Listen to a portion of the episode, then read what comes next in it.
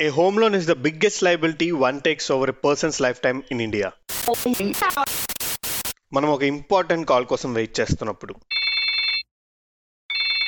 Hello నమస్తే sir నేను దబిడిదిబిడి బ్యాంక్ నుంచి కాల్ చేస్తున్నాను. క్రెడిట్ కార్డ్ మీకు ఏమైనా కావాలా సార్? మీలో ఎవరు కోటీశ్వరుడికి సెలెక్ట్ అయ్యి జూనియర్ ఎన్టీఆర్ కాల్ కోసం వెయిట్ చేస్తున్నప్పుడు.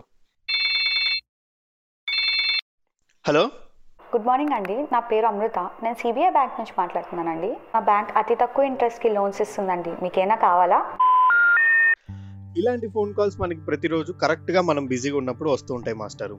అసలు నిజంగానే మనకు హోమ్ లోన్ అవసరం ఉండి వీళ్ళకి కానీ ఓకే చెప్పామా? ఇంకా డైలీ లవర్ కంటే ఎక్కువ కాల్స్ అండ్ మెసేజెస్ వీళ్ళే చేస్తుంటారు అసలు ఎలాంటి హోమ్ లోన్ తీసుకోవాలి? ఫిక్స్డ్ బెటరా? రెడ్యూసింగ్ బెటరా? జాయింట్ బెటరా? సింగిల్ బెటరా? ఆల్రెడీ హోమ్ లోన్ తీసుకుంటే ఇంట్రెస్ట్ ఎలా తగ్గించుకోవచ్చు? ఇంకా చాలా ఇవాళ మాట్లాడేసుకుందాం. నేను మీ Karthik and after a gap finance formula కొత్త ఎపిసోడ్కి మీకు స్వాగతం. Home loan is the biggest liability one takes over a person's lifetime in India ఇది నేను కాదు చాలా సర్వీస్ చెప్తున్నాయి. అలాంటి ఒక క్రూషియల్ లోన్ తీసుకునేటప్పుడు ఎంత జాగ్రత్తగా ఉండాలి? మనం మెగాస్టార్ చెప్పినట్టు ఆచి తూచి అడుగేయాలి హోమ్ లోన్లో అయినా పర్సనల్ లోన్లో అయినా ఇన్ఫాక్ట్ ఏ లోన్లో అయినా బేసిక్ డిసైడింగ్ ఫ్యాక్టర్ ఒకటే. ఇంట్రెస్ట్ ఇంట్రెస్ట్ ఏంటి రీసౌండ్ వస్తుంది అనుకుంటున్నారా మనమే ఎఫెక్ట్ యాడ్ చేసాం. దాని ఇంపార్టెన్స్ అలాంటిది మరి? మా కజిన్ బ్రదర్ చందుగాడు పెళ్ళి కోసం అమ్మాయిలను చూడటం మొదలుపెట్టాడు. పెళ్ళి చూపులకు వచ్చిన వాళ్ళేమో ఇల్లుందా అని అడగటం వీడేమో పెళ్ళి ఆకి ఇల్లు తీసుకుంటా అని చెప్పడం. ఇలా ఒకసారి కిలో వాడు ఇరుక్కుపోయాడు. చివరికి అందరం కలిసి ఒప్పించి హైదరాబాద్లో ఒక టూ బిహెచ్కే ఫ్లాట్ కొనేలా చేశాం. మొన్న ఒకసారి నన్ను కలిసి గృహప్రవేశానికి కూడా పిలిచేశాడు అండి అలా కలిసినప్పుడు ఇంకేం చందు కబుర్లు? హౌస్ లోన్ ఎక్కడ? ఎంతకి తీసుకున్నావు? అని అడిగాను. ఫినాన్స్ కదా ఆపుకోలేం. వాడేమో ఈ హౌస్ లోన్ చాలా ఫన్నీగా జరిగింది అన్నయ్య బ్యాంక్కి లోన్ కోసం వెళ్ళానా? వాళ్ళు sir ten percent interest rate ఉంది ఫోర్టీన్ పర్సెంట్ ఇంట్రెస్ట్ రేట్ ఉంది ఏది కావాలి? అని అడిగారు. చాలా కాన్ఫిడెంట్గా టెన్ పర్సెంట్ తీసుకొని ఉంటావే. అంతే కదన్నయ్య మరి అంత ఈజీగా మోసపోతానా ఏంటి? అన్నాడు. మీకు కూడా చందు చేసిందే కరెక్ట్ అనిపిస్తుంది కదా కానీ వాడు చేసిన తప్పు. సరిగ్గా వాడు వినుంటే వాళ్ళు అడిగేది టెన్ పర్సెంట్ ఫ్లాట్ రేటా లేక ఫోర్టీన్ పర్సెంట్ రెడ్యూసింగ్ రేటా అని.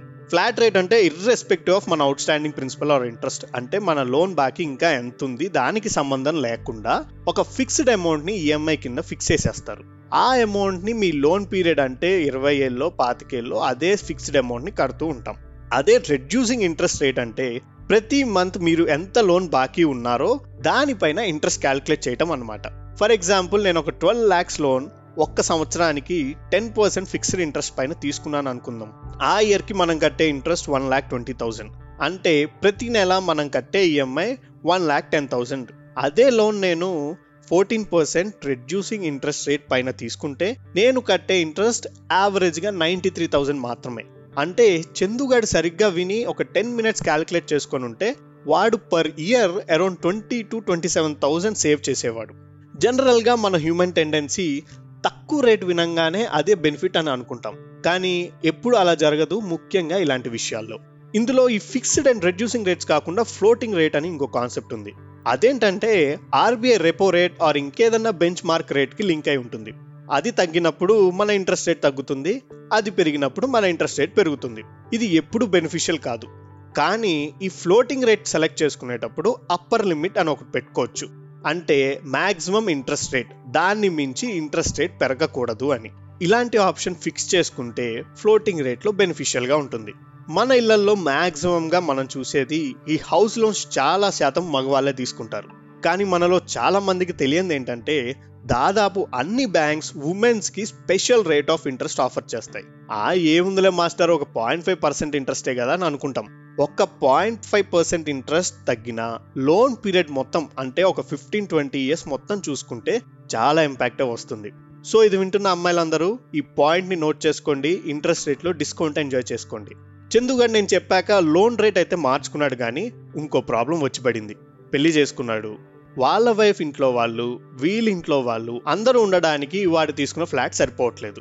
సరే ఇది అమ్మేసి పెద్ద ఇల్లు కొందామంటే వాడి శాలరీకి అంతకు మించి లోన్ రావట్లేదు.